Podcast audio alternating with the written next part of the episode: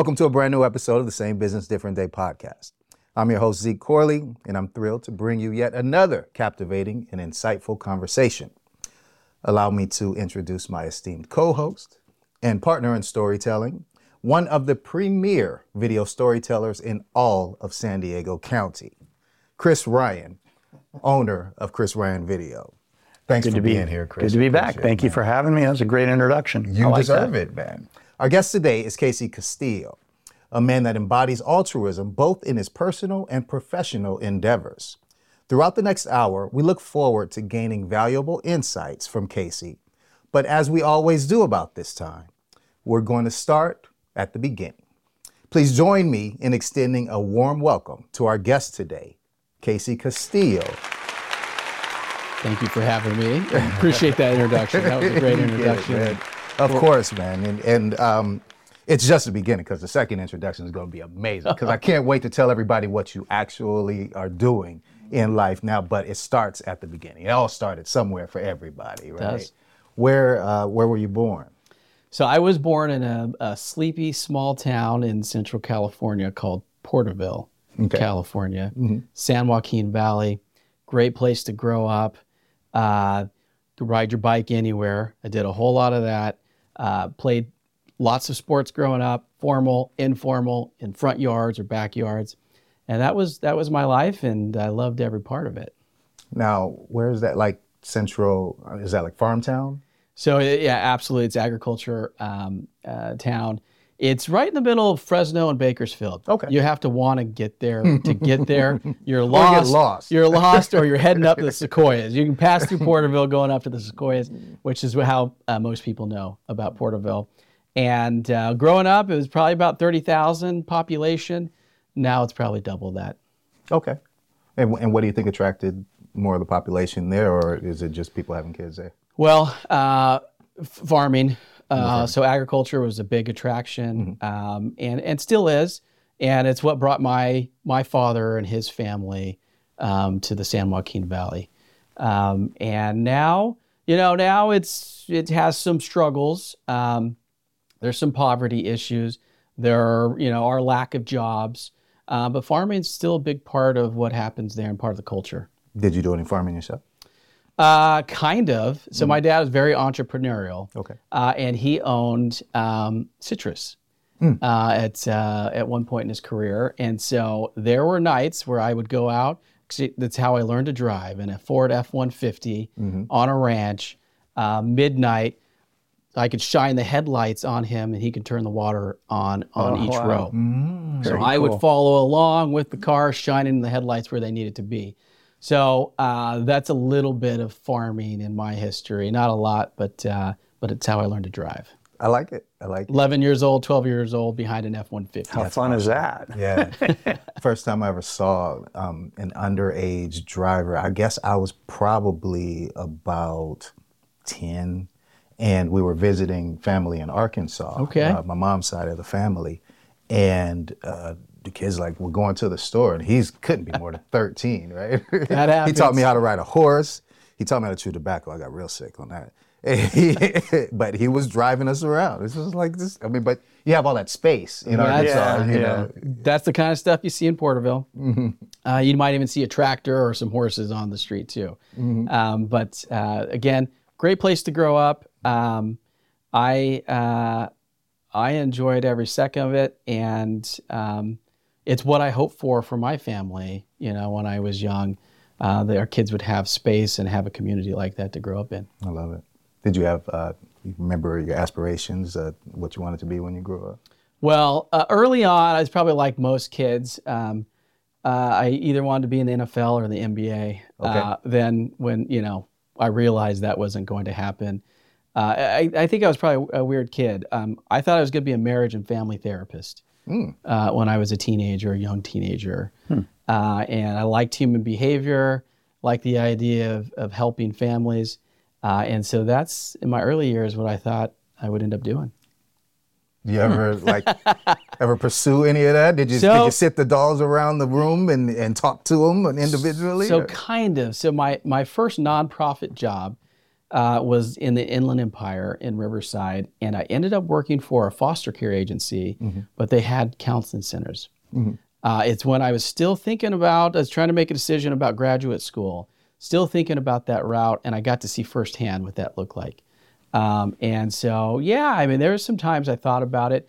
Um, getting real world experience was really helpful in making that determination and deciding what I thought was, you know, um, best for me and my family and where I thought my strengths were. So, yeah, it's something I thought about. I, I, I looked a little bit into it. I got to see it in action and then decided my talents were, were elsewhere. Yeah. So, with an aspiration like that, did you yearn to break out of the small town, or did you think you'd stay there and develop, you know, a presence in, where you felt like you know you were home? Well, I didn't really have a choice. my, I love my parents, um, and uh, they uh, education was very important to them. Uh, I was the first one in my family to go to college, uh, and uh, I think my parents, especially my dad, felt like staying in a small town was just going to be trouble for me. So I I knew from an early age, and my parents didn't give me a choice. You were leaving at 18. You were going to college, and so I just always knew that that's what it was going to be like. Uh, and so um, my future in that respect was pretty clear. Was the high school experience tough, or, or were you pushing right through? You knew you were headed to college, obviously, but I loved high school. I went to a large high school and I played a lot of sports, Yeah. Mm-hmm. you know, sport every season. And so my attention was typically on sports. I love competition. Yeah. And that's what really got me through high school. Great friends. Uh, and um, yeah, I mean, I was excited about what college was going to mean for me, but I lived in the, the now and enjoyed all parts of, of high school. you know, we're talking like behavior studies, right? Or like um, sociology, study of human behavior and all. And I, one of the things that intrigues me is something that you just said, and we hear it a lot on the show, right? Where you were the first one to go to college in your family. Yeah. I wonder what that pressure is like. I wonder how relieving that is, you know, uh, to the to the families. Like we finally got one kind of thing. I mean, and I'm I'm not too far removed from that, but I just wonder from it wonder from a, a firsthand standpoint. Uh, there, there was pressure. Um, so, uh, so my dad's uh, Mexican, my mom's white.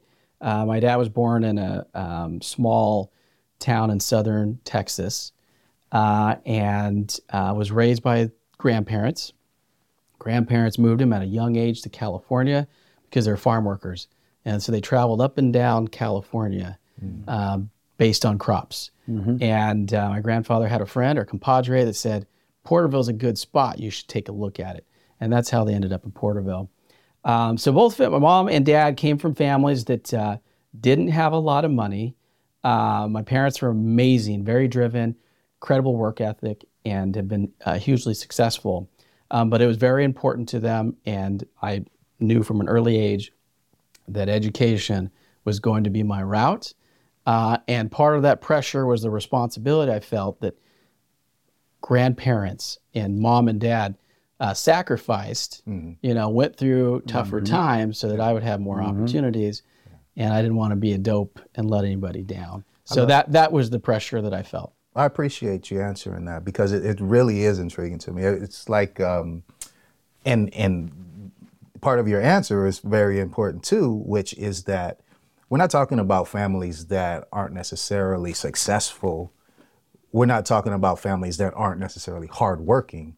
We're just talking about families that don't have the higher education Yeah. right? You know, and so some of the, I mean, those folks are working to get their kids to get to college, you know. Exactly. I mean, I think what they see are the, um, it's what my grandparents saw, you know, coming to the United States and specifically coming to California. Their vision was there were more opportunities uh, and they were willing to do whatever it took so their family had those opportunities. Yeah. And that's me That's it. ultimately, that I would have more opportunities. Again, not that they weren't successful because they worked hard, um, but they did see that education was a path that offered more opportunities. I love it. I love it. How about early jobs?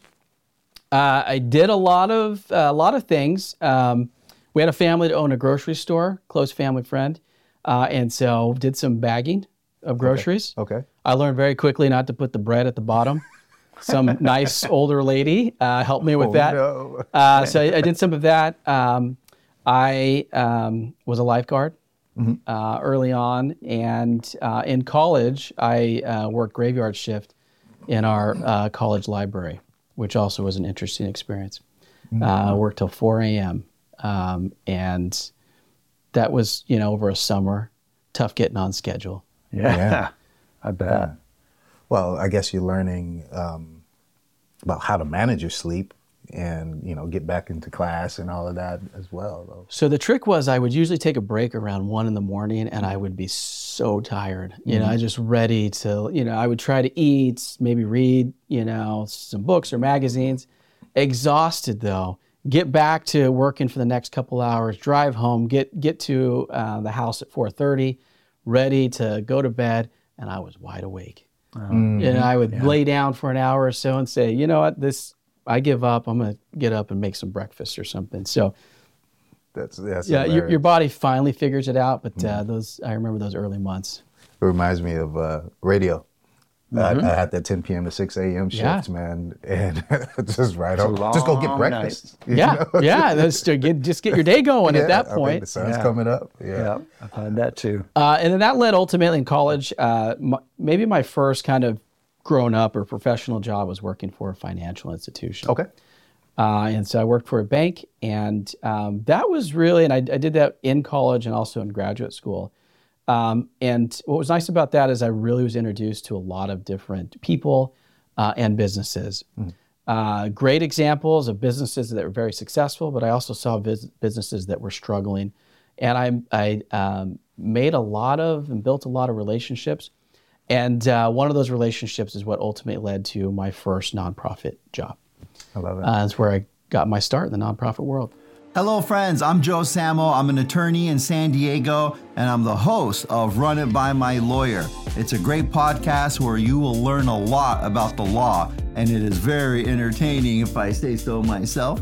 And uh, you could get it for free anywhere you get your podcasts, and you could follow us on Instagram at Run It By My Lawyer. Welcome to I Like Beer, the podcast, where we discuss great beers and the stories that go with them. I'm your host, Jeff. And I'm your host, Jeff. We're friends who love good beer and telling stories, so we turned it into a podcast. Teachers by day, beer Yeah. drinkers by night. Lucky enough to live in North County, San Diego, California, beer mecca within a beer mecca. Please pour yourself a beer, pull up a bar stool, and join us. Check us out on Instagram and Twitter. Go to the website, ilikebeerthepodcast.com. We'd love to keep drinking, but right now, we got to run. I'm, I'm interested. I want to start go back just a little bit. First of all, where was the college? Where, where'd you go to undergrad? Uh, undergrad was in Provo, Utah, uh, Brigham Young University, BYU. Okay, awesome. And what were you studying? So uh, studied a few things, but psychology was one of them because um, I thought I was going to be a marriage and family therapist. Yeah. Did you now this job that you had um, working with the bank? Did you pursue it? I mean, there were obviously on-campus jobs uh, that you could have done, Yeah. right? But were you just looking for a financial institution to work for? Uh, I like the idea. I enjoy finance. It's one of the things I looked at in graduate school. I like finance, uh, and it was also a job um, that uh, offered a lot of flexibility. And at that point, I was going back to graduate school uh, and um, needed some flexibility. So they were great with my schedule, something I can continue to do while I was back in school. Uh, and again, I liked being around. I work primarily with business customers, uh, and I like that relationship, and I like learning about that. Same. You know the um, the insurance brokerage that my dad and I have. You know, we we talk about the differences between working with the personal clients and the business clients. Mm-hmm. The business clients they have things to do. you know, they're, they're not calling you every day. Like, what if you know, you know, I got in a little fender bender in a parking lot, kind of thing. What if my aunt drives the car? Is it okay? You know, that kind of mm-hmm. thing. But as a business owner, it's like I need to make sure I'm covered so I can go back to business. Mm-hmm. You know. Yeah. Uh, um, but I, I, I really like that. You, you got to deal with business owners early on. I did, uh, and many of them are great examples. Uh, and then, you know, I found early on too that you could be a good example, um, or even a bad example, but it's still something to learn from, right? What Right. Mm-hmm. not to do or what to do. Um, and um, I, I, the world's about making or building relationships. Sure.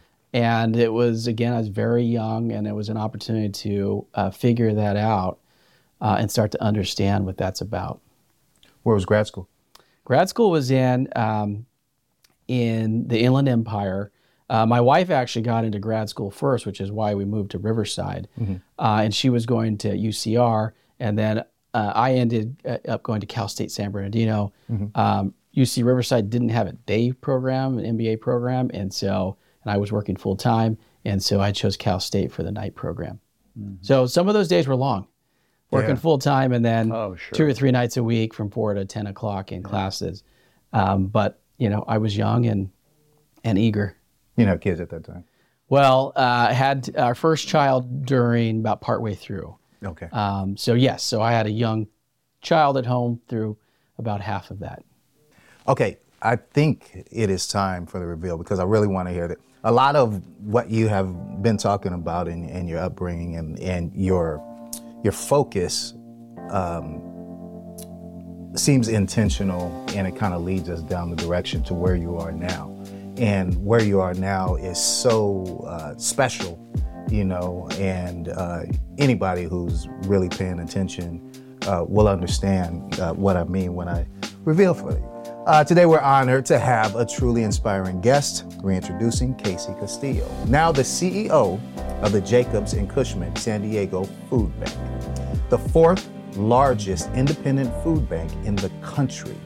For over a decade, Casey has dedicated his life to the noble cause of combating hunger and poverty within the San Diego community. Guiding the food bank since 2008, Casey and his team have tirelessly served an astounding 400,000 individuals each month. Through their unwavering commitment and compassion, they have touched the lives of seniors on fixed incomes, struggling lower income families, and poverty stricken children. Not limited to just providing meals, the San Diego Food Bank also operates as a full fledged diaper bank, recognizing the essential needs of families and well being of their little ones Moreover, they ensure access to vital period supplies, shedding light on the often overlooked challenges faced by individuals in need.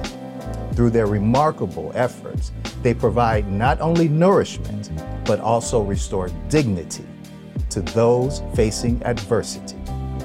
As we approach September, designated as San Diego Hunger Awareness Month, our conversation with Mr. Castillo couldn't be more timely. So welcome, Casey. Really appreciate it. Again, appreciate that. Again, wonderful introduction. Uh, we're always grateful to talk about the San Diego Food Bank and the work that's being done. And it's also an opportunity to thank the community um, because that's how we're able to do that and meet those needs.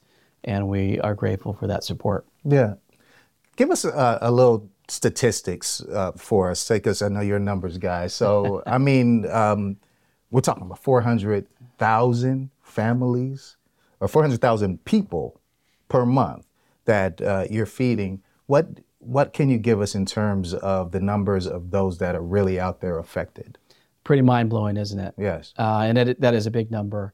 Um, right now, at least the, the most recent study uh, is that there are about 750,000 uh, food and nutrition insecure people in San Diego County. So that's a very big number as well. Right. As you point out, we're serving about 400,000 each month. That changes on a monthly basis. Sure. Um, the other um, kind of mind blowing figure is that about 250,000 of those are children.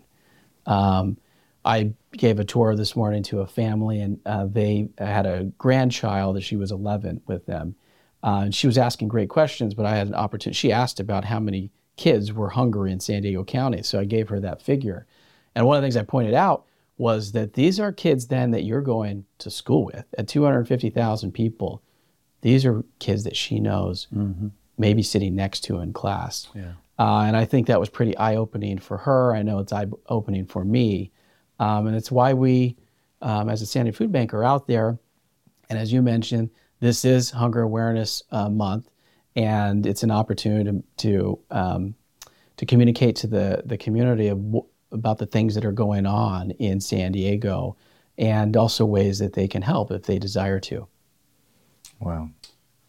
So for Hunger Awareness Month, um, you know, every month has certain things where it's it's spotlight, uh, but hunger is with us all the time. And if you were able to make somebody aware of one thing that you think may either dispel a myth, or you know, what would be one thing that you think you'd want everybody to know during this month that might uh, kind of shift their perception? Uh, that's a great question. One of the misconceptions about food banking is that we primarily serve the unhoused or the homeless. Yeah. You mentioned the 400,000 figure number uh, monthly that we're serving. Uh, most of those are considered the working poor. Um, in a recent study that uh, we had SDSU conduct, um, 73% of our respondents had either full time or part time jobs. Three quarters of those 400,000 people that we're serving are working, um, but they're still struggling, still struggling to put uh, food on the table. So that's a misconception I would like um, to counter. I want people to know that, that we're serving individuals and families that are working, uh, they're doing everything they can to get by, and they still need a little extra help. Yeah, For me, it, it really kind of goes back to the kids and the conversation that you were having this morning with the grandmother. I, I really, I mean, just imagine how those kids are affected in school, right? Uh, concentration, you know, you're, you're in there hungry. You're just trying to figure out where your next meal is coming Yeah. from. Our, we had a um, Vanessa Ruiz in here, amazing uh, conversation with her on the Velocity podcast uh, last year. And um, she was talking about the kids that it's so hard for them to focus in class. They're running to the uh, lunch counter to beat the other kids so they can be first get in something line. to eat. Yeah. Yep, uh, it's one of the reasons uh, that we created our Food for Kids backpack program in 2006. Uh, there was a hidden problem, and that was that there were children that were not eating over the weekend. Now, these are kids that are receiving free school meals during the week, um, but we're going home without anything at home to eat. And so we created the backpack program. We started with 50 students. Today we're at 3,000 students that we're feeding Wow. and serving every Friday uh, during the school year. So we're providing a bag or bags of food into the backpack every Friday. These are elementary age uh, kids that a teacher or maybe a school nurse identified as a child not eating over the weekend. Um, again, the number is big in terms of kids that uh, throughout the county that are food insecure. So we have a ways to go, but it is a program that we grow every year.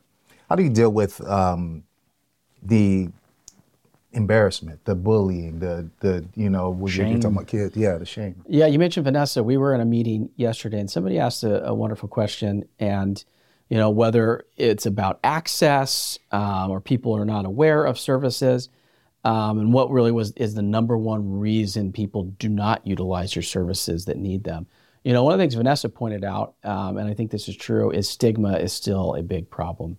People are embarrassed. Um, there's pride involved, and so that's part of our messaging. Uh, we we try to do our best to to make sure uh, that people know there's nothing wrong with needing help. In fact, I point out often that our mo- most loyal donors and volunteers are people that have experienced food insecurity in their life. Sure. They're now on the other side of it, and because they understand it, because they can give, they're willing to give uh, at this moment. And so um, we are, we understand we're a food safety net, and we provide emergency food services. Please use those services. And what we want to do is get you back on your feet. Uh, and and we understand that you may just need us for a short period of time, a couple months, but please use use our services. So, do you put some of that early desire to deal with family dynamics to play with what you're doing now? Your, your early desire to, to get in there psychologically and help, you know, make family units work smoothly, does that play Well, into your current job? I think that is part of our responsibility as a food bank, right? To make sure we're providing access, but also making sure people people feel comfortable utilizing our services. One thing that we do, and I think this is inherent in our model and our mission, is we partner with over 500 other nonprofit partners. They are, have feeding programs and they get their food, some of them most of their food or all their food from us. What's great about that model is these are nonprofits that are soup kitchens, are church pantries, are shelters, but they're in people's neighborhoods. Mm-hmm. That's another way for families and individuals to feel more comfortable. These might be churches down the street from them that they know or that their friends are utilizing, mm-hmm. and they're more comfortable accessing that because they go to that church. Or again, their neighbor may go to that church and invited them to come and participate. I think that's another way that we're able to combat that. And again, part of our mission and our responsibility. It's perfect. Yeah. That makes complete sense. Now, um, you say you love competition. you want to know where this is going. Let's see. Um, fourth largest food bank in the nation. What are the others doing, and how can you become number one? Well, you know what's interesting about that, and you know I'm a little torn because the fact that we're one of the biggest also, uh, I think, signifies that there's a big problem. There are Yeah. issues, right? But on the other hand, it also means uh, hopefully we're doing a good job of meeting that need. Um, but you point out being the fourth. It's interesting because I looked at those other three. Okay. Um, they are not necessarily traditional food banks like we are. Okay. I would say we're probably the largest traditional food bank. The other three actually have um, global programs. Okay. So they're not serving a regional, an area. Um, they're um, serving other countries, uh, including you know where they're headquartered. And uh, so I would say we're the the largest um, traditional regional independent food bank. There you go. Uh, the others, yeah. So there's that's there's the competitor in me, and uh, and we did do some research. I, I'm sure you can back that up with research.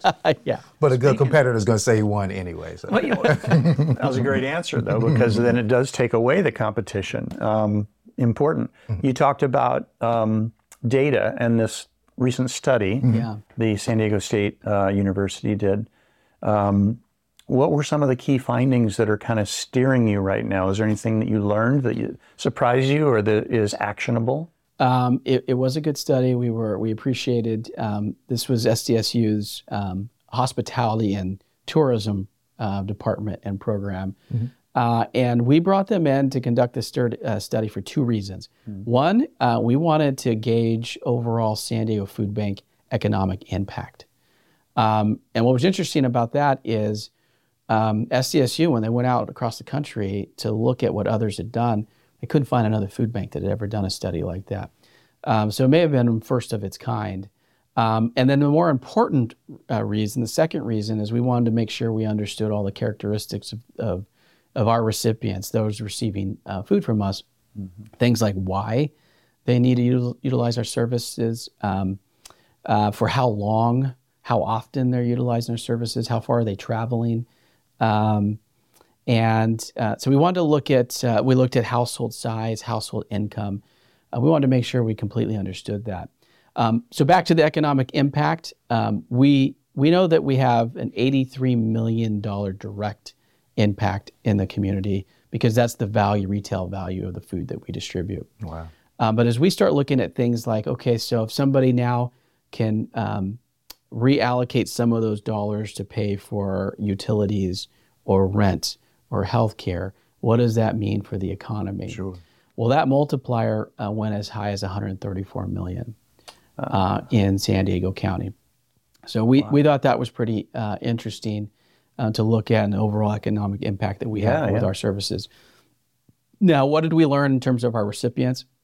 Well, we all, we've always said that we m- most of who we serve is the working poor. So now we have a number that that's about 73 percent, so almost three uh, three quarters. Uh, the other thing we learned about um, 60 percent of um, our recipients uh, travel uh, three miles or less. Uh, we would like that percentage to be um, higher and the distance to be lower. Um, so strategically, we're going to look at um, working with other nonprofit partners to fill some of those gaps, maybe create some of our own direct distributions, and also maybe utilize our mobile pantry, our vehicles that we can fill up and directly target neighborhoods or areas that uh, um, that are maybe a food desert or have um, some uh, deficiencies in terms of food um, availability. Um, the other thing we learned uh, 76% of recipients are using our services because of inflation, of, of rising costs specifically. Uh, 45% say they don't make enough. Um, so their salaries aren't keeping up with inflation. And 25% are seniors living on a fixed income. So um, those are things that we really received confirmation, but now we have a, a more definitive um, uh, idea and picture of what that looks like for us. Um, so we're going to take that information, uh, and this is why we did it. We wanted to take that information and then strategically look at ways to fill those gaps and better serve the community. And so that's what we're doing, and that's what we're working on now.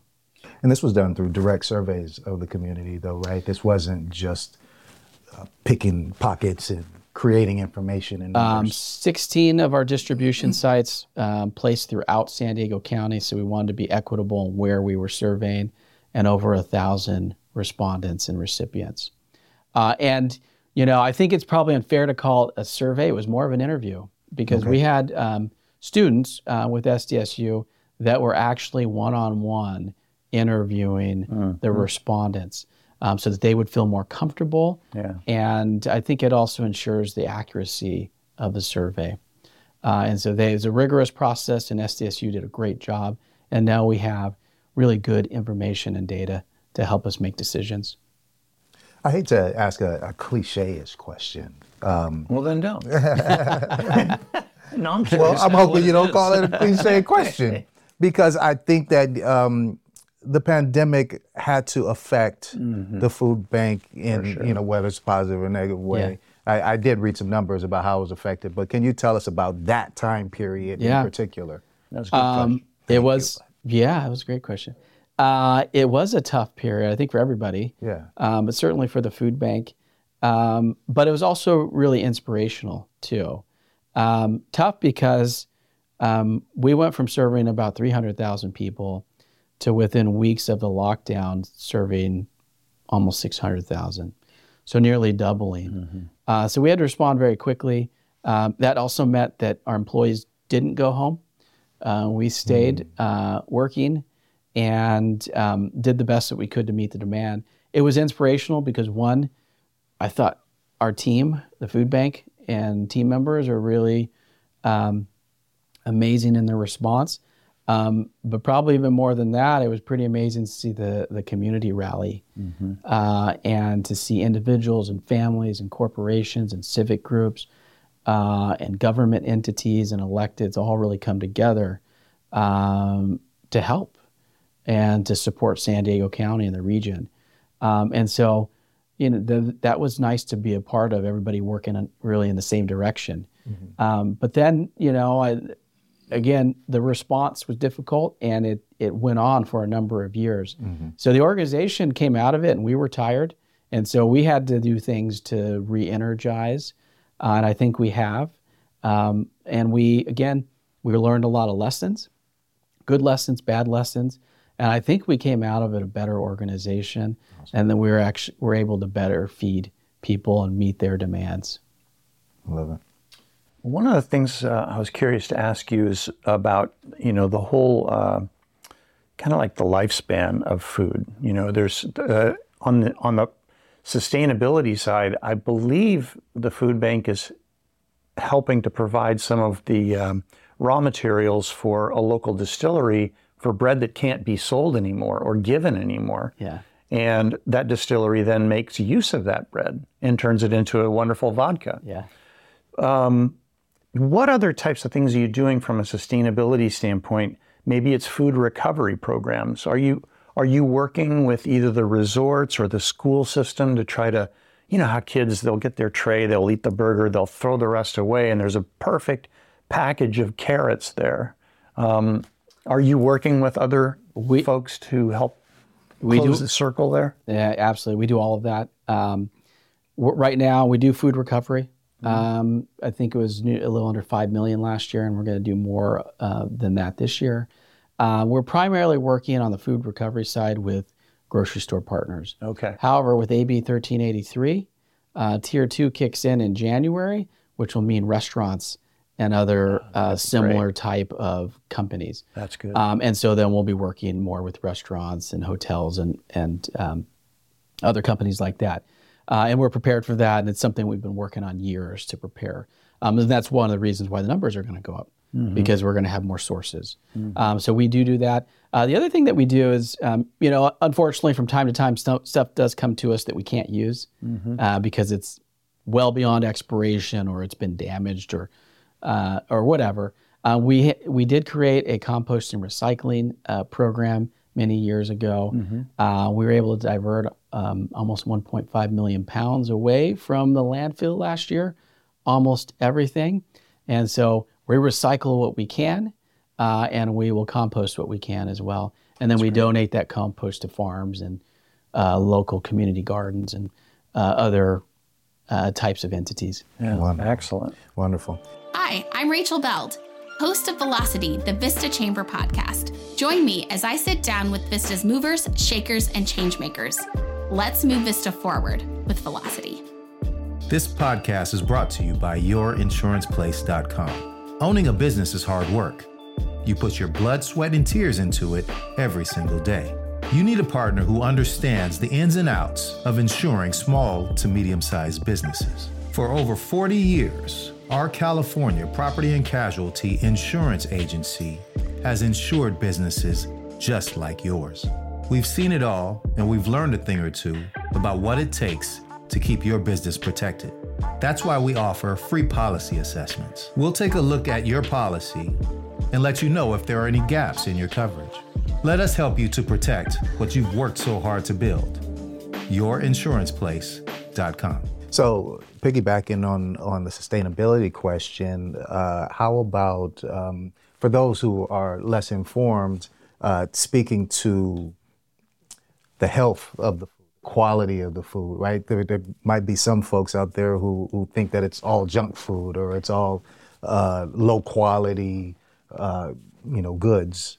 Uh, Yeah. what can you tell us about, uh, you know, the health conversation? So nutrition is very important to us. Uh, we do um, have a nutrition policy, something we developed over a decade ago. Have a nutritionist on staff, um, and um, our goal is to make sure we're distributing healthy and nutritious food. Um, about half of our products are shelf-stable, uh, non-perishable food items, uh, and uh, this year we're going to increase the percentage of fresh produce, fruit, fruits and vegetables that we're distributing. Last year it was approaching 20 million pounds. Uh, this year it's going to be over 20 million. Uh, and um, th- it is one of our priorities this year to continue to put more fresh fruits and vegetables out into the community. Um, so that's our plan. We're going to do it this year, and uh, and it'll remain part of our mission. Is yes, we're not feeding um, the community empty calories. We're feeding them nutritious food um, that uh, and energy that they can burn and and uh, and thrive in whatever it is they're trying to do. I love it. I think he's on point. I think. I think. he- totally agree. Yeah. Yeah. So, for somebody watching or listening to this that agrees and says, God, I, I want to help. Yeah. I don't know how. Because, uh, you know, just here in my bubble, here in my world. So, it, what is the best way for an individual to help? Is it money? Is it food donations? Uh, what, what do you recommend for somebody that wants to get involved? Uh, we are happy to accept either one, um, and I would add volunteerism to that. Yep, Um, But when it goes back to the money, um, we, because of our efficiencies and the network that we use and the ability to utilize wholesalers and also uh, receive donations, large donations from grocery stores, we can really leverage our dollar. Uh, so every dollar donated to us and that we spend, we can convert to two meals. Um, so know that if you're donating money to us, your donation is going to go a very, very long way.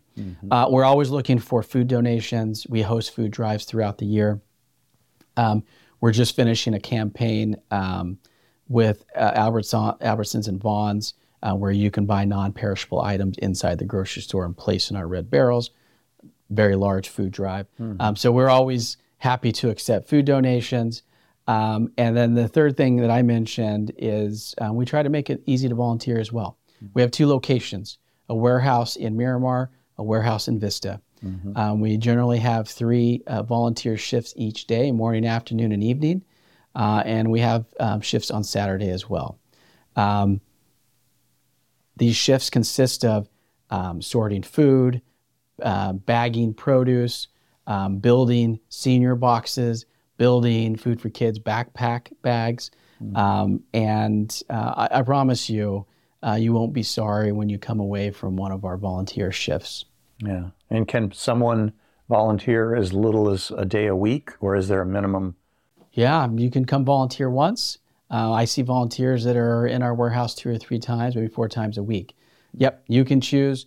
Uh, visit our website, sandiegofoodbank.org, click on the volunteer tab, and it'll list uh, for the foreseeable future, the next couple months, all of the opportunities. Um, and it usually includes the type of project. Excellent. A lot of ways to help. That's amazing. I've been to the Vista location. Uh, we, you hosted, graciously hosted uh, an event that we had over there with the Chamber of Commerce. For Chamber of Commerce is actually there, and um, a really successful event. And so we appreciate you hosting. That's where I first met you, and and it, again, you were gracious with your time and joining me today uh, and spreading the word a little bit more. So we really appreciate you and appreciate your time. I appreciate the opportunity. Thank you, and, uh, and ha- thank you for helping us get the word out. Yeah. Thanks for all the work you're doing. Yes, It's important. Yes, sir. How can uh, how can we reach you? Me? Yes, Uh, ChrisRyanVideo.com. love it. Easy. Online, easy to remember. And uh, yeah, thanks. Okay. Well, thank you for I being with wasn't me. expecting you to thank you for turn to me for that. I knew you knew your website. I was hoping you'd repeat mine. Well, for somebody, I mean, on your website, I assume that all the different ways they can help are all easily found. Mm-hmm. Yep. Volunteering, but also donating food, donating, donating cash. It's all right there. San DiegoFoodBank.org, and then yes, to donate uh, monetarily, you can click on the Donate Now button, and uh, that'll take you right to the landing page to donate. Yeah. I love it. Casey Castillo, ladies and gentlemen. Same business, different day podcast. Thank you guys so much for tuning in. Follow us at Same Biz Pod, S A M E B I Z P O D, and at A Different Day Radio. We'll see you next time.